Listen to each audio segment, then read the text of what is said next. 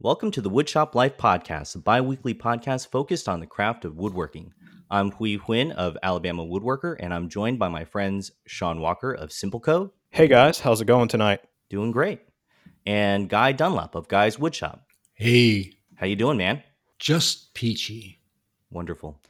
This podcast is intended to answer your questions, the woodworking community, and give you some of our perspectives on how we get things done in our own shops. We also have a Patreon campaign, and we'd like to thank our newest patrons Tim Deal, Bart Godefroyd, and Nick Sawyer at Sawyer Designs. If you'd like to support the show, we are simply asking for a small donation to cover the cost of bringing you this podcast.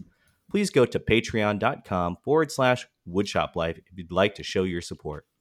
And please stick around towards the end of the show where we'll briefly talk about what each of us have going on in our own shops. So let's get right into it. Guy, what is your first question? My first question. This is from Ephraim. And Ephraim says, Hey guys, first love the podcast. Well, well, thank you, Ephraim. Of course, I've learned that I cannot do anything else while listening as I'm constantly having to pause the podcast and write down stuff. Ha ha ha. Well, I'm, I'm glad that somebody's taking notes because none of us are. My question is about shakers, rail, and style doors and drawer fronts. I've made a handful at this point, and it seems no matter what I do, they never end up flat. They're twisted or just bowed out a bit or something. I try to be as careful as possible during glue up, etc., but they just never end up perfectly flat in the end. Is there a good strategy that I just don't know about?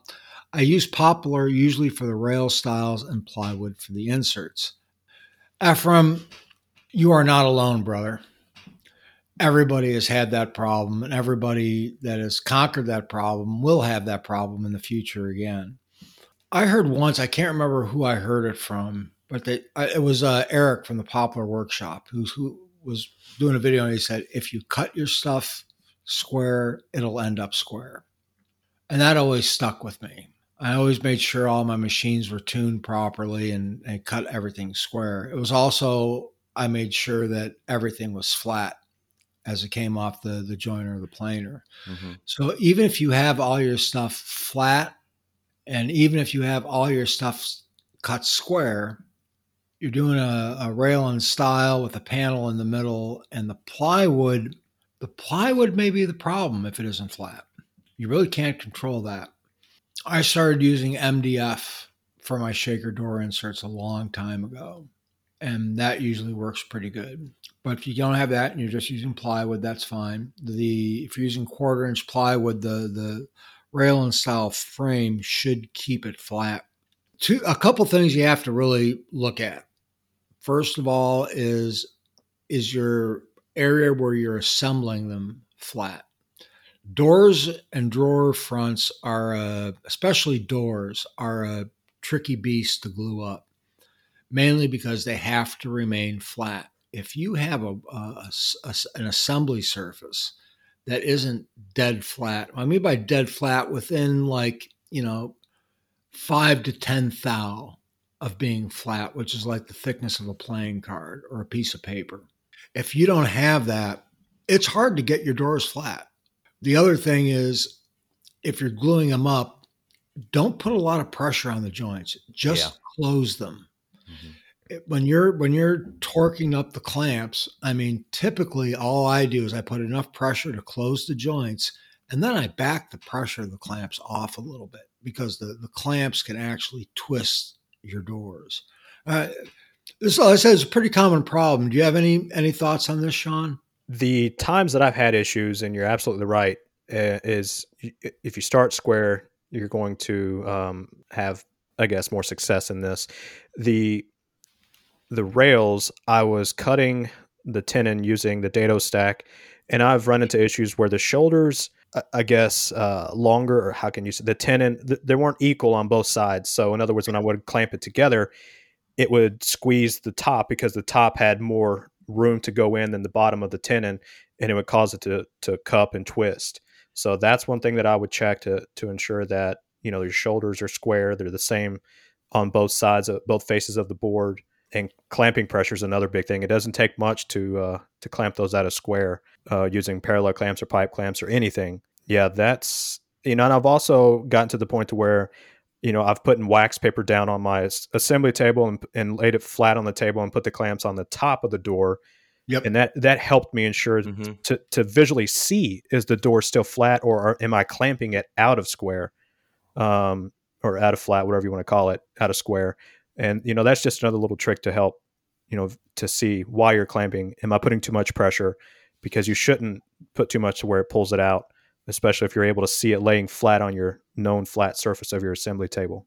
Mhm. Yeah, that's that's a really good point. I, I do the same thing. I, I lay it flat on my assembly table, and then I use. I don't use like bar clamps or pipe clamps when I do those. Mhm. I have some like uh, light duty F style clamps, Mhm. and that's what I use. And I, I just pull the joints together enough to close them. Once I see the glue squeeze out, I stop Mhm. and I actually back off pressure at that point.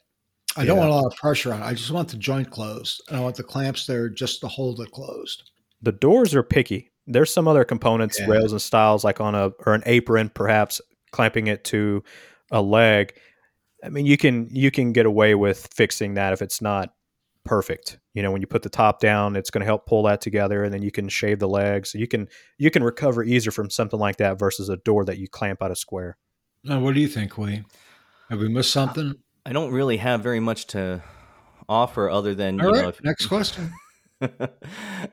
You knew that was coming. having yeah i know having a good uh, flat assembly table to start off with and, and honestly even if it if the assembly table is at a flat well, 30 second they're really not going to make that huge of a difference but yeah just laying it flat and then not actually having the doors elevated from the clamps but just leaving them on that flat surface really tend to help me a lot is something it, neither of you actually even ever mentioned that to me, but something I do as well. The other thing, and I know we've mentioned this, just when you're milling the material, making sure that you you're taking an even amount off on both sides. I think that makes a big difference in terms of how your wood is moving, um, eliminating any possibility of that movement happening uh, after the fact, after you're completely milling off um, the material. Yeah, I don't know if you can completely eliminate wood movement. No, you can't.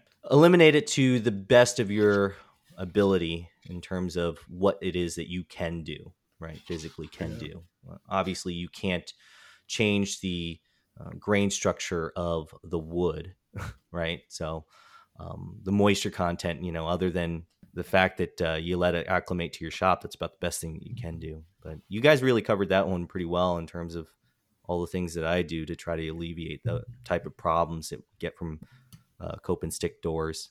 Cope and stick? Yeah, cope and stick, right? That's what he was mentioning. Yeah. The, the only thing I can recommend, I mentioned it before, is using MDF for your inserts. So at, Mm. at work, when I first started there, the salespeople had this thing about selling what they call slab doors, which is just a slab of plywood hmm with edge banding on it for the doors. And the problem is they it's plywood. They don't sit flat. Right. They just Right. don't sit flat. So I, I I really pushed hard for frame and panel doors, and that she just the salesperson there just doesn't want anything to do with it. So we finally just started, whether she liked it or not. We, we do MDF core doors now. hmm So all our door panel are our all our you know they're one piece doors. They're just MDF. That's it. They're veneered MDF. So those are flat and they don't warp or twist and do all kinds of crazy stuff. Yeah, there's So, no uh, recovering from that. Yeah, I mentioned that before. You know, first part of the question is it could be the the, the plywood that's giving you grief. So make sure the plywood's flat too. So. I think I've got the next one. Yes. Mm-hmm. This is from, I believe it's it, they didn't put a name in here, so it's Barrio Woodworks, a woodworking podcast that actually has woodworking content. Love your show. Well, we appreciate that. My question deals with routing dados on large carcass builds by hand. When placing a straight edge, sometimes the router wants to jump on me and go offline. I tried placing a straight edge on bottom and then one on the top of the router while going in the left or right direction. Should I be using two straight edges to keep the router from veering offline? Or are there other factors such as speed and depth of the bit? Thanks. Uh, there's a couple things that I would fix with this setup. And the first thing that, in my opinion, you need to look at is your router bit. You need to make sure it's sharp. You need to make sure it's clean. I've used dull straight bits, and it's just going to struggle to to cut the wood, and it's going to cause the router to skip and jump. And the, the last time that I had this happen was when I was using one of those, I think it was I don't know an inch and a half uh, straight bit using uh, using that to flatten a slab, even taking extremely shallow passes.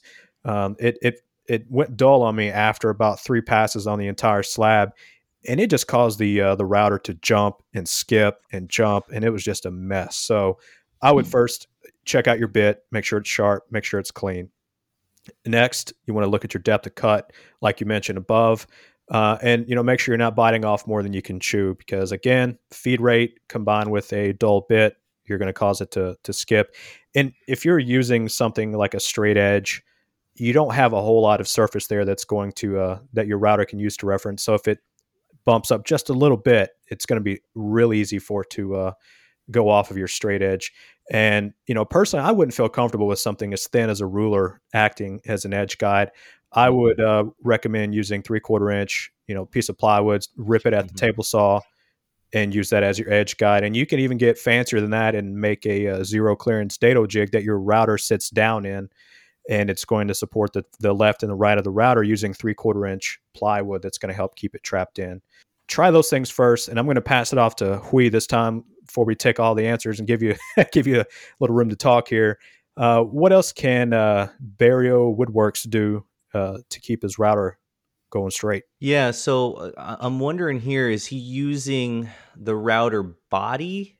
It sounds like he's using the body, like the um, oh, what is it? Uh, the base the base, yeah, the base of the router to as an edge guide. And I'm wondering if maybe he might be referencing off of several different edge, you know, one edge versus the other, and just uh, making sure that whatever edge you're uh, of the base of the router that you're using, um, you maintain that same edge for all of your dados so that they're not off by a little bit. Oh, I don't think that was his question. I was just adding that into the answer to this question hmm. There are these like edge clamps. Have you seen them before that you use for like uh for circular saws? And yeah. you can do the same thing with uh with a router as well and they're pretty inexpensive. I think you can get them for like 20 bucks at most of the box big box stores and they're they're kind of nice.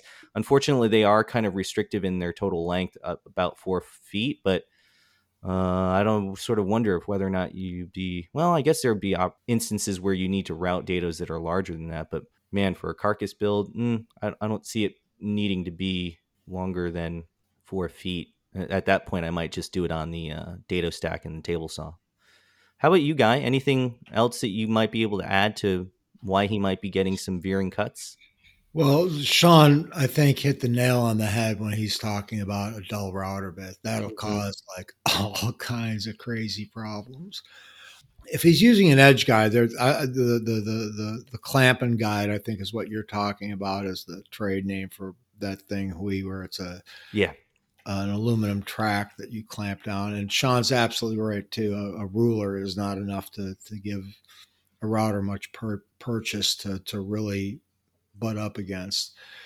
Before I got all fancy with all my expensive tools, what I used to use for dados is I just used plywood, like Sean suggested, but I'd use to set to set it up. I'd actually use three pieces of plywood, one for the left uh, to go on the left side of the router, and one to go on the right side of the router, and then one in the middle to set up the cut and that middle piece was the same width as the base of my router.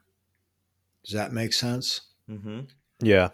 I, would lay that down, and I had marks on the ends where you know, let's say I wanted to make a, a however long cut didn't really matter, but let's say my base was you know four and a half inches. I'd make a tick mark at at four or two and a quarter on each end line that up. I knew that was my center.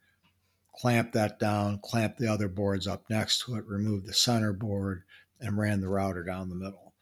There's all kinds of videos on the internet, and there's all kinds of jigs that can be made for doing this type of thing. They're, I think they call them like zero clearance dado jigs or some crap like that. I can't remember exactly what they call them But there's jigs that you can make to do that too.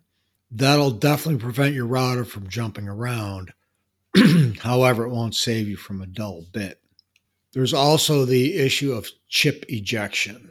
So if Mm. you're using, let's say, a three flute half inch bit, that's a solid carbide spiral upcut, it may not be ejecting the chips fast enough, depending on your feed rate. So look at something like a two flute spiral bit instead, and you'll get better chip ejection, and that'll cause that'll help the uh, the blade run a little bit cleaner. That's about all I can think of. Does any of that make sense? Yep. Yeah, I think about three quarters of what you said made sense. I'm just joking. Awesome. I hit seventy five percent. Yeah. Well, Yeah. I'm going to pass it off to Huy for his first question. All right, so this question is a relatively long one, but I think we can actually dissect it into smaller pieces and kind of answer it as we go along. This is from Jeff Shinebeck, uh, Sergeant Maker. Okay, so got a lot of information here. Uh, I've listened to every episode of this podcast and I enjoy the knowledge and opinions that you shared. Man, that's torturous. Every single one, really? Uh, I have a veneering question, and I will try and be as detailed as possible with my background on the project. I am designing a nightstand side table. The focal point of this will be an oval cylinder that will be about 20 inches tall and have a depth of about 20 inches and about 10 to 12 inches wide. I will make this utilizing plywood kerfing method to bend the plywood into two halves of the oval, and each half will finger join to a center divider that will be used to separate the top shelf from the bottom shelf. Picture an oval shape in two halves, and each edge will have finger joints to interlock a center divider, which will utilize a divider. Shelf on top and a half oval drawer on the bottom. The long edges of the divider will have fingers with uh, that will interlock with each half of the oval. I want to veneer the outside and inside of this oval and will dress the edges with a walnut half inch thick edge banding. I'm going to acquire some 24 by 96 inch sheets of walnut veneer. Most have a paper back. Will this veneer work in wrapping the outside and inside of the oval, or will the curvature be too tight and cause the veneer to break? If so, what would you recommend that may be a better solution? So I think one, I think actually that would be fine. I don't think it's going to break or bend. Um, I would test it out first uh, to see if whether or not uh, you know you you know kind of bend it and see what whether or not you're it- it's cracking or whatnot. But I've gotten paperback veneer uh, shipped to me, uh, large sheets, 24 by 96 inch sheets, and they're wrapped up in a tube that is about 10 inches. So I think you'll be okay. Pretty sure you will be. What do you think, Guy? Oh, absolutely. I don't think there's any issue at all with the the, the curvature he's talking about. Mhm. My listen to his question. My only thing is I've done curves to bend things before, Mhm. and no matter what I do, there always leaves little flat spots. Yeah, faceting. Yeah, Yeah, I don't know what you really want. Faceting? Yeah, yeah. It's facets. Well, fascinating. yeah, It's fascinating. It's called fascinating. so I'm not a big fan of that method. gotcha. for that reason. Because no matter what you do, and I've I've talked to people that say, "Oh yeah, no, I don't have any flat spots." They're lying. There's if you do that method, there will always always be flat spots. It's Mhm. just physics. It's the way it is.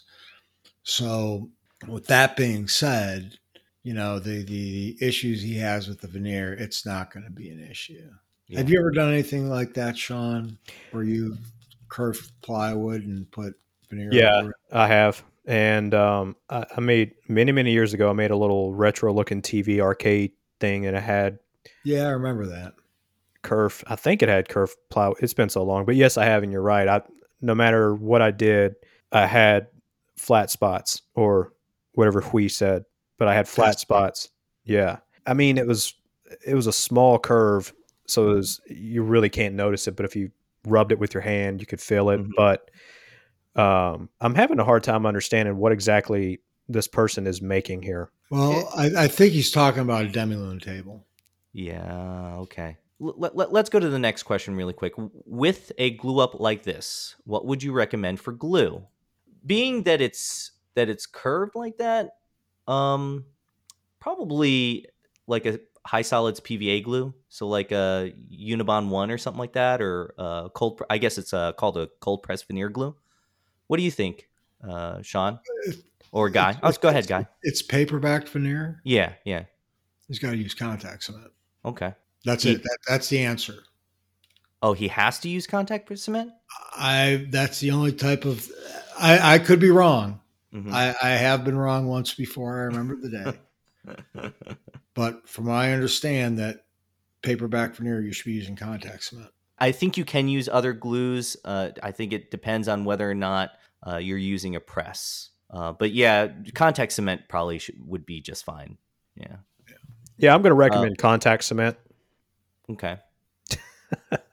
well, there you go. I guess I guess I would probably well I, I would probably use. Is it talking about gluing the veneer to the already glued up half oval, or, or is he talking or the about gluing the, oval? Right, right. Uh, I I think I'm taking it as the veneer.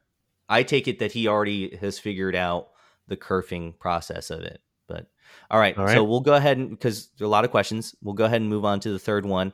I do not have a vacuum system or bags. I will create a form from MDF to apply the pressure to the inside and outside. I am looking at veneering the insides first while it is still in two pieces. Once the two halves are together, I will veneer the outside. I guess that's not necessarily a question other than a statement as to what he's doing. I think that process is fine. I would have to. I, I'm. Yeah, I would have to see what he's even what he's even talking about because I'm not. Yep, I'm of no help on that. Sorry. well, the last question that he has is just an overall general question. Any advice on gluing of the veneer and thoughts on how to apply pressure for the glue up?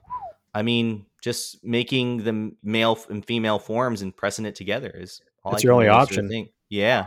I mean, can't with something, you- I've, I've I've done this once before, but with bent laminations, Uh huh.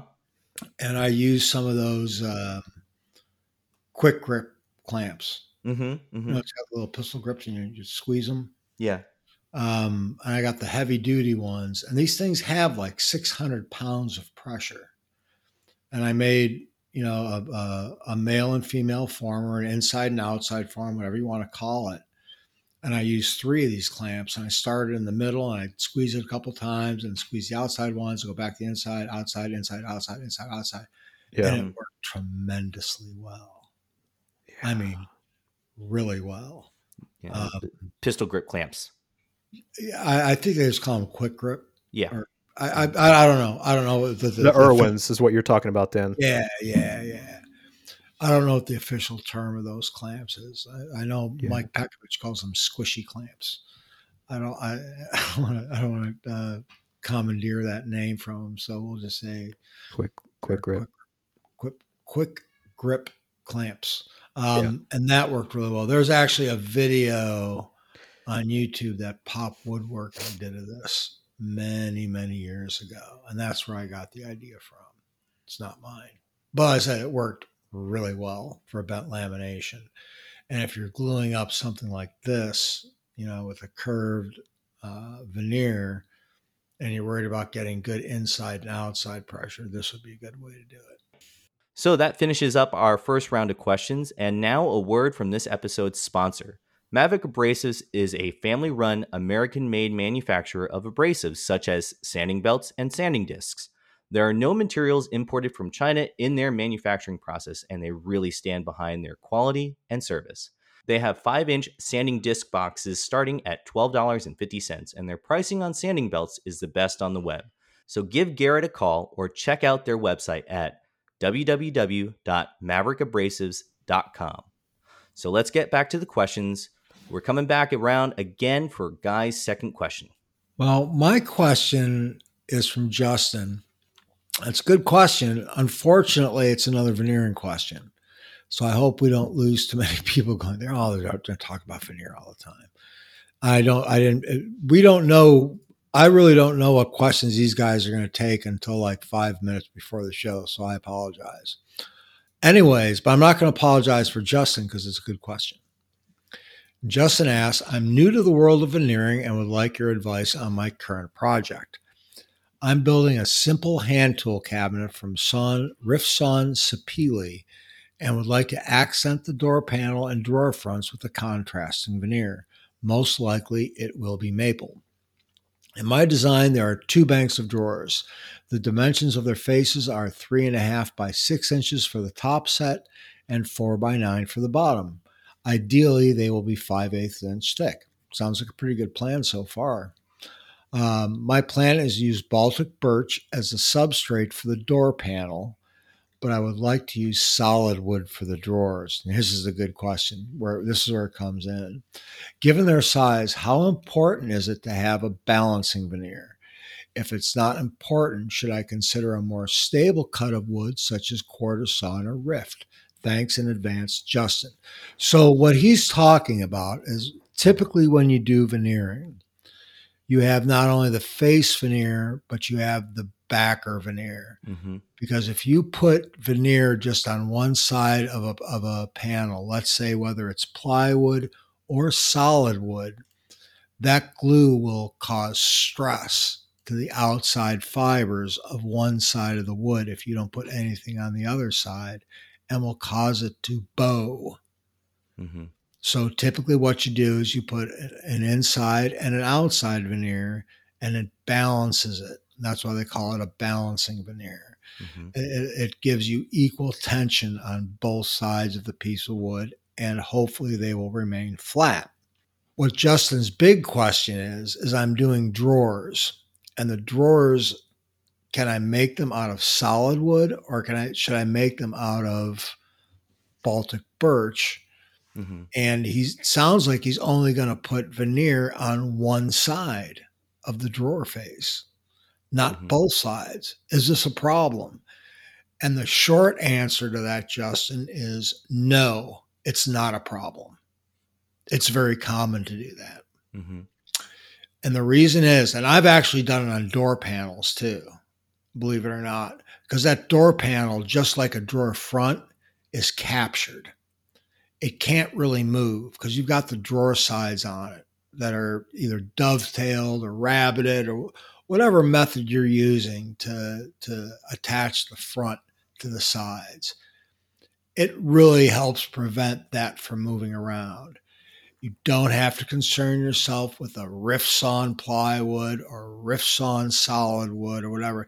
People have been doing this for hundreds of years. Search videos for hammer veneering. Yep. It's very common practice to do on door on drawer fronts they're taking a piece of solid wood and they're hammer veneering, or in other words, putting veneer on the, on the surface with hide glue and like a squeegee and squeegeeing off the excess. And mm-hmm. it's pretty cool. But there's absolutely no concern of that piece warping and moving. I don't believe. What do you think, we? I don't think there's going to be any issue with it. Can do you remember? I think it was maybe about gosh, it probably was over a year ago at this point. But I actually asked you this question because I was thinking about putting a veneer on some drawer fronts. Uh, as drawer fronts on some uh, wooden drawers that I was making. And I was like, well, is that going to be a problem because it's dovetailed in? And, you know, like if I veneer the front, don't I need to veneer the back? And if that's the case, like, do I do all the dovetailing later and afterwards? And then what's the point, right? So why don't I just make it out of solid wood at that point? And I remember you telling me it's like it's too thin, it's not going to be a big deal. It's it's a small panel, and it wasn't a big panel. So um, I've done this before. I did it recently on a couple of drawers uh, on my storage bench. Not a problem. Haven't had any movement. Hasn't delaminated. So I think you'll be fine, Justin. Yeah. What about you, Sean? Have you have you tried this before? Yeah, I have, and it works fine, and especially the size of the drawer fronts. You got three and a half by six and a four by nine. Yeah. You know, they're they're pretty darn small. I mean, how much could they move? You know, theoretically. But typically, when when you get if you don't have that balancing veneer, let's say in a large door panel, it bows pretty pretty quick. I've seen it happen. Uh, yeah, uh, yep. But a piece that small, and especially with the grain running that way, it, it's very difficult. It's not going to and let me tell you uh, something else that I did that's kind of maybe sort of related to this, maybe not really. is I laminated two pieces of quarter inch wood, and uh, I think I did a maple on top and a walnut on bottom. I didn't rotate the grain, and now that piece of wood is like a potato chip. It started flat, but I didn't rotate the back uh, panel, and What do you man, rotate the grain? you know how you have the grain. Okay, I got say I got a quarter inch. 12 by 12 piece of maple, quarter inch 12 by 12 piece of walnut. I laminated those two together to get a half inch piece and I, I didn't rotate the grain behind it, you know, didn't rotate the board behind it. So the, the Oh, cross grain. cross grain. So it's vertical on both Yeah. pieces. Holy crap, did that thing turn into a potato chip? Oh yeah. It was a good lesson. And you know, I did it for the a CNC project. I was I cut through the maple into the walnut to uh, carve some stuff out with a V bit. So I was like, oh, that'd be pretty cool. And I just forgot to rotate the board behind it, the alternating grain uh, direction, and it turned into a potato chip. Yep. I mean, That that's happen. absolutely it will. But yeah, sorry, Justin, it has nothing to do with this. But I agree with Guy and we, you'll be fine. And if not, just send Guy the bill for uh, replacement Yeah. drawer fronts. I'll, I'll take care of that for you. No problem, Justin. Um, Other questions here, you know, should I have a more stable cut of wood such as quarter sawn or rift? To be honest with you, it can't hurt. So if you've got it available, I mean, don't go out and buy it special. But if you've got some in your lumber rack and you've got some quarter sawn or especially rift sawn, Mhm. go ahead and use it. Why Yeah. not? It can't hurt, especially with the drawer front. I mean, drawer fronts are, you know, especially with an inset drawer. Oh my lord! Mhm. You know, expansion and contraction on those can really screw up a nice even gap for you. And Yeah. with panels that aren't that wide, like three and a half or four inches, you can find it off of a piece of wood, a nice, you know, straight grain piece. Mm-hmm. Yeah, exactly. that So- being said, I've seen pieces with like walnut burl and uh, crotch or whatnot as drawer fronts that have been Mhm. veneered onto, you know, like a like a poplar base or whatnot. yeah, it's, it's it's a very common thing to do. Yeah. So, but yeah, no, I, I get what you're saying. If if you're concerned about it and you have access to rift sawn or quarter sawn, yeah, Yeah. go for it. It won't hurt. Yeah. Yeah, would only it won't hurt up a little. hmm Mhm. If it makes if it makes you feel better, Justin, go ahead and do it. I say it can't hurt anything. So, yeah. all right. So, who's got the next question? I do. Is it It- Sean Sean. Sean. yeah, Yep. it's me. Sean from Simple Cove. That's right. Uh, hey Awesome. guys, Ray from Ravenwood here. Uh, I love the podcast and the information it provides. Appreciate that, Ray. Uh, I'm building a hand tool cabinet. This is another hand tool cabinet. Here we go. And had a quick question about storing hand planes in a plane till. I know conventional wisdom is to store planes on their side to protect the plane iron. How does a plane till change this? Do you guys retract the blade when storing it in a till? Or is this idea that the angle of the till sufficiently mitigates gravity such that the plane can remain set up? Ray. This this is a, a touchy subject to a lot of woodworkers, and I myself don't lay my hand planes on their sides uh, either when I'm storing them in a cabinet, setting them on the bench. I do sometimes prop them the end of the plane up on you know like a, a domino or some scrap piece of wood, but I I don't I don't concern myself with that. Uh, I don't slam the plane down when I'm done. I don't set it on non wooden surfaces. Um, and I know that you know there are there's a lot of folks that preach and only lay their planes down on their side. That's cool, um, but I personally don't. And I, I watched a Paul Sellers video. ah, gosh, probably a couple years ago, where he talked about this, and he said back when they were teaching kids in school to be woodworkers, many, many, many uh, moons ago, uh, they would they would rough on the hand planes because they would just slam them down. So they taught them to lay them on their side to uh, you know to prevent any any damage to the blade or knocking it you know out of whack. And that's just something that that he said that stuck. Uh, but hmm I personally don't do that. And you know, I got I made a, a video on sharpening my hand plane, uh, the blade, a brand new blade, and setting it up, and it and then I put it in the plane, used the plane, and set it down. And that was pretty much the whole video. And I had a comment saying, as soon as you set that plane down, it was already dull because you set it on the blade. I'm like I set it on my yeah, I set it on my workbench, which is made out of wood that the hand plane planes. I, I don't understand. I Well, didn't. that wood it. is so much harder than the than the steel of the blade. It just immediately dulls. it. Oh, absolutely. Yes, yeah. in- absolutely. yes. So I now lay them on feathers, and no, I'm just joking. But you know, if you're if you're not rough with your hand planes and you set it down, especially with the plane tool, I I understand. You know, the the angle of it would definitely help with that. But I wouldn't. I don't lay mine down on the side. I've never had an issue. You know, I have dropped a hand plane before. I'd say that probably did more damage than setting it down. But- Mhm. I mean, I, I don't concern myself with worrying about is it going to dull the blade, setting it down on a wooden workbench. I don't lay it on the side. I talked to a, f- a few folks on Instagram over the years. They don't. They they'll say it's a waste of time and not not not a concern. But uh, Huy, how, how do you feel about laying your planes down on their side versus setting them on their bottoms? I sometimes do, and I sometimes don't. Yeah, I mean, I don't. I, it's not something that I have in my head. Oh my goodness, I put the plane side down. No, it doesn't really matter that much to me. Uh, sometimes I do lay it on its side just because I don't know because I lay it on its side. But it's not something that I'm actively thinking in my head that I have to do that because if not, I'm going to be dulling the blade. I mean, the first swipe you take with that hand plane, you're dulling the blade and every swipe after that.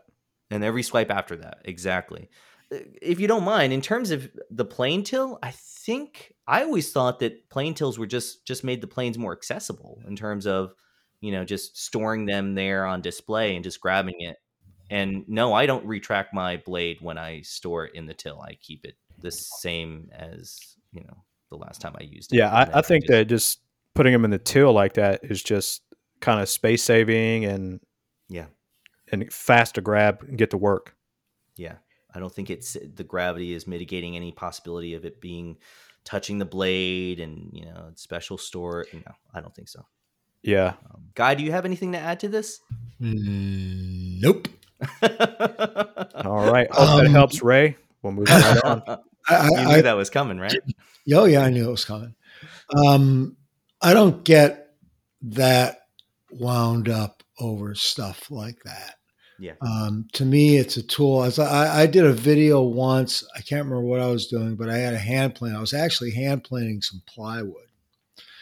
And immediately, of course, you know, people are going, "Oh my God, you can't do that! The plywood, it'll dull your blade." Blah blah blah. And I was like, "Okay, if my blade gets dull, I'll just sharpen it again." Oh my goodness. yeah, it's like, oh my God, no, a dull, a dull plane blade. The world is over. Um, I put my hand planes in a till. The blades touch the wood. Sometimes I may set them down a little bit too hard and and damaged or uh, not damaged, but you know, screw up the alignment of the blade inside the plane, and I have to readjust it. And I deal with it and I move on. Life is tough. Um, if that's like the my main focus in life is not to work, not to let my tools get dull. Choose another profession. yeah. It's just, it's just.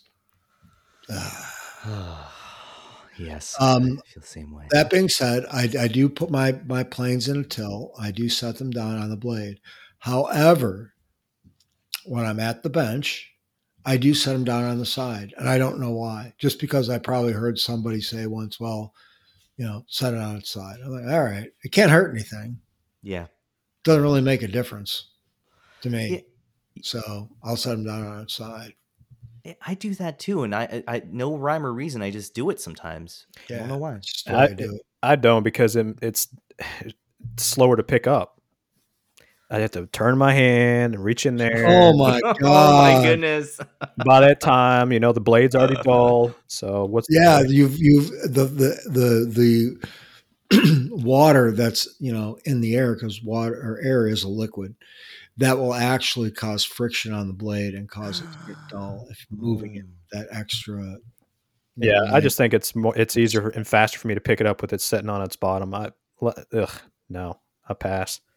You know, if that's an issue, just have something on your bench like I do a domino, and then just set the front end of it on a domino, and it's propped up. That's the only Yeah. reason only reason I've I bought a Festool domino. I've, I've seen people do that too, or they have like a little strip of wood that they leave on their bench so they can set their hand plane down. Yep. So they put the, Yeah. the, the the heel or the not the heel, but what's the other end? The front end. Toe. The toe, Is that the toe? yeah, They the front is the the toe. toe. where Okay. your toes are. Yeah. The toe. they put the toe on a piece of wood. I don't know. Just say the front end of the plane. That's what I say. It's a, it's Yeah. it's a, it's a hand plane. That's all I know. I'm not Mister Hand Tools. I can use them, but that's about it. Mm. Yeah. Well, Ray, I think you're going to be, and it's just like every other person that has a plane till, they're doing the same. You can retract the blade if you want, but if you're careful, you should be good to go. I don't think you're going to have any issues. And with that, Huy, what is your last question? All right. This question is from our favorite listener, Brent Jarvis. Uh, he- so many questions, Brent. Awesome guy, though. When did he become our favorite listener? I'm just saying he just has a lot of questions. Brent? He has a- Are you? I, I I don't know if Brent's my favorite listener or not. oh. I'll have to think about that. I'll have to think about that. I I think, think all our listeners are my favorite listeners. There you go. There you I, go. I think that uh, I'm with Huy. He's he's one of the favorite.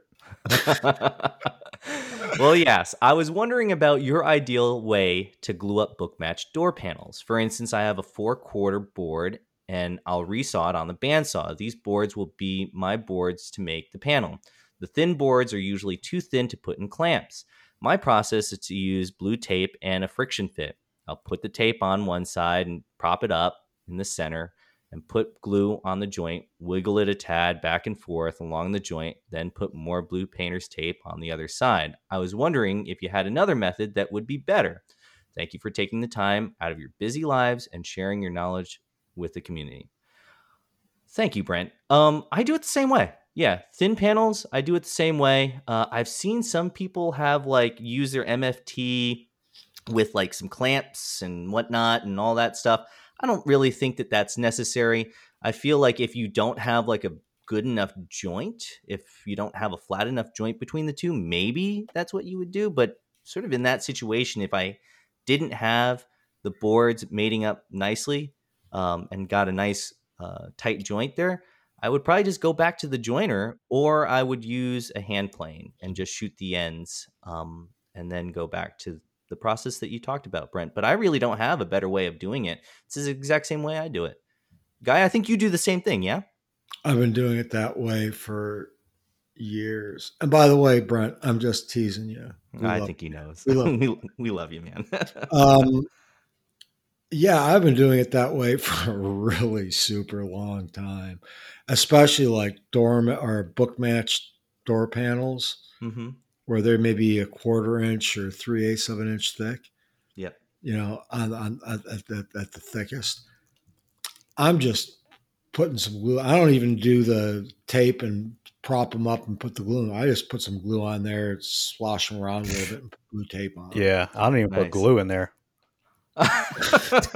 No, I, I put I put glue in, but I just I just make sure they're on a flat surface. That's that's the real trick to it. And you can, you know, get it together, tape it, tape them together, and if it's not perfect, you can like tape the panel to the flat surface Mm, too, mhm. and that helps. Yep. You know, clamps are great and they can apply pressure. You know, you're gluing up at know, like at work, we glue up these tabletops every day. I watch these guys gluing up like 12 foot, four foot wide tabletops. These seams are far from perfect. If you've ever tried to joint a 12 foot board or a 14 foot board, you know exactly what I'm talking about. Even an eight foot board. And they're just beating the hell out of the clamps with rubber mallets, applying all kinds of pressure to get these things to close. And that's what you got to do. But when you're looking at a small panel like this, it's very easy to finesse that joint with either a hand plane or even on a on a jointer. Just set your jointer to take a very light pass, you know, 30 second or less, just a whisper, and take that little bit of an off, little bit off and get it jointed nice. If it closes without any real pressure, I mean, you just set it down and put it together, and that seam is just disappears. Yeah. throw some glue on it, do a little rub joint action, put some tape on one side of it. That's it. You don't even Bada boom. tape on both sides. You bada boom and you're done.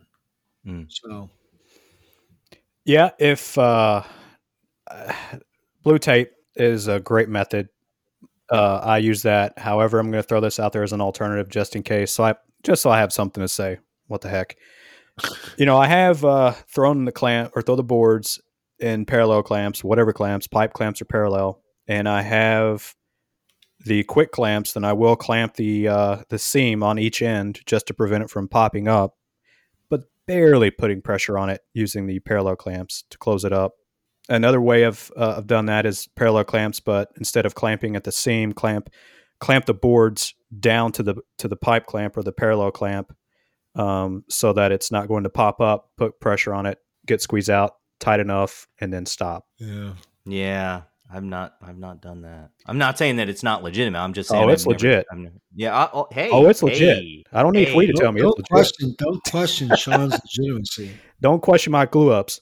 No, it, it's it's definitely uh, if you have if blue tape works, that's cool. But sometimes you get really long panels that it's just difficult. You're going to have to throw clamps on it. You're going to have to do something.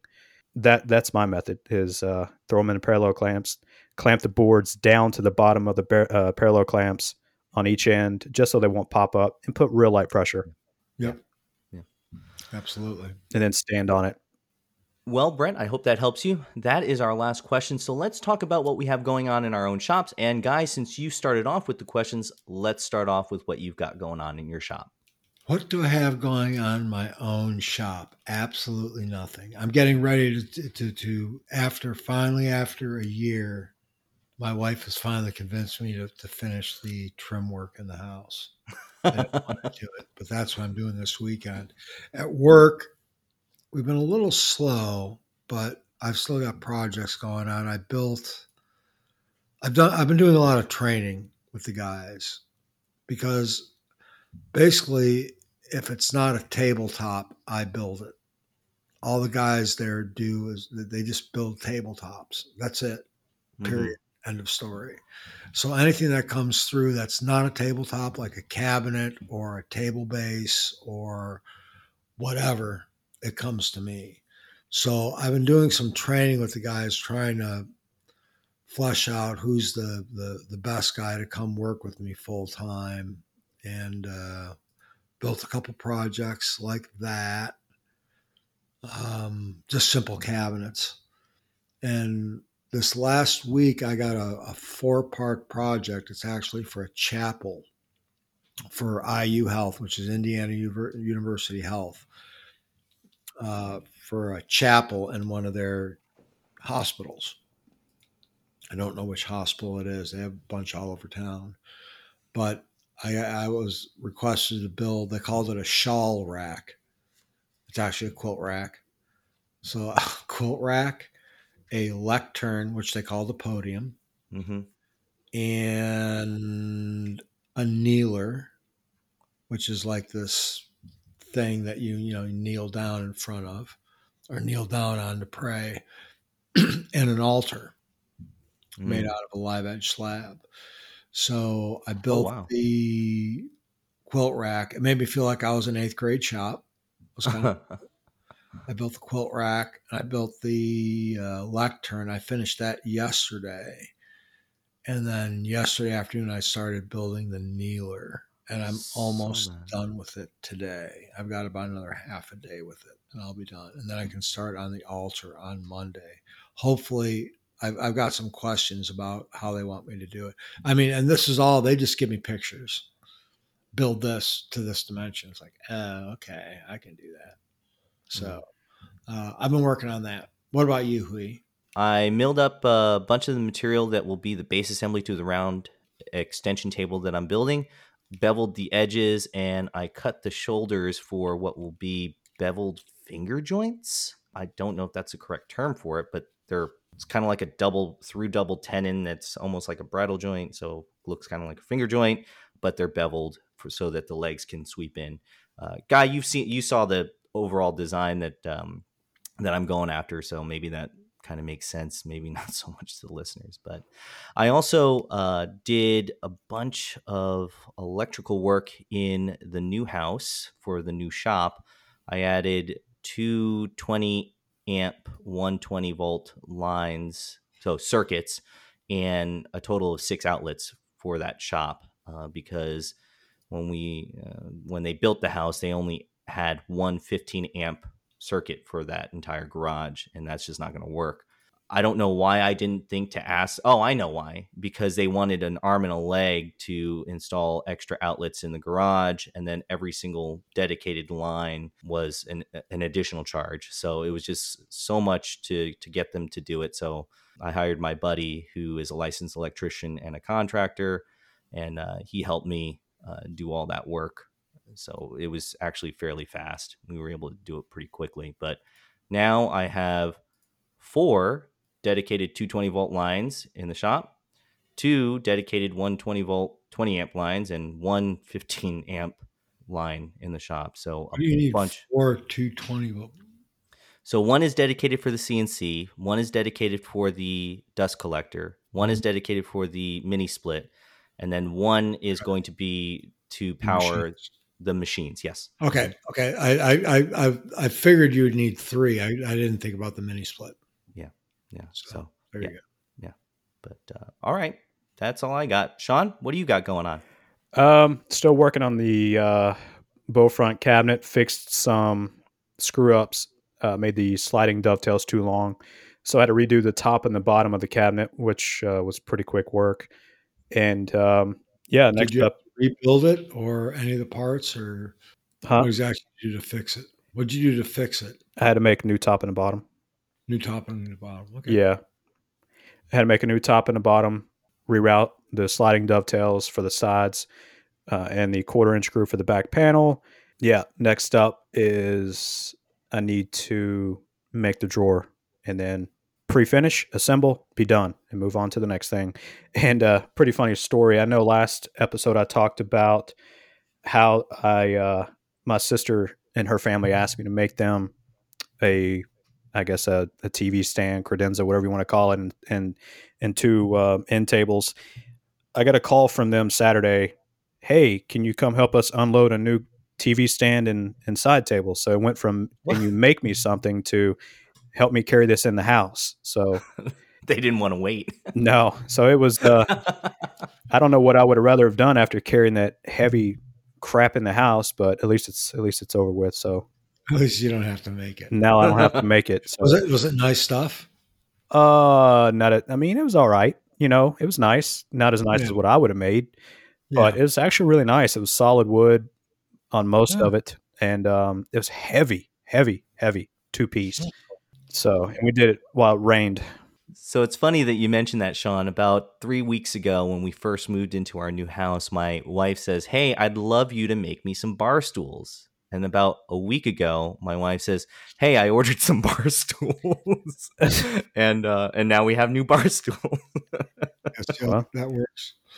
That I works. do. I do the same thing all the time. My my wife knows not to ask me to build anything for her because it's just going to be, you know, a year from now. So she yeah. just buys the stuff. Yeah, yeah. So well, I think that wraps up this show. Please remember this podcast is here to answer questions from the woodworking community. So if you have woodworking questions, please send them through the podcast contact page at woodshoplifepodcast.com or DM us through Instagram at woodshoplife. We would also like to thank everyone who has left us a five star review on iTunes. It really helps us in the search rankings. And of course, we truly appreciate the support and the feedback. And you can reach me at alabamawoodworker.com. All the links to my social media are on my website. Guy, where can you be found? I can be found at guyswoodshop.com or on my social media. I'm just Guys Woodshop for everything. Yep. Everything. And Sean, where can we find you? Uh, simplecove.com and at simplecove on social. But before we end the episode, uh, if you guys do submit a question, please put your name in there. I have to hunt and peck and and go all over the place to find names for folks so we can properly give you credit, say your name, just throw it in there. Dash name. Appreciate that. All right. Well, great. Uh, Uh, thanks for listening, and we'll see you in a couple weeks. All right. See you. See you, fellas. See you. Bye. Bye.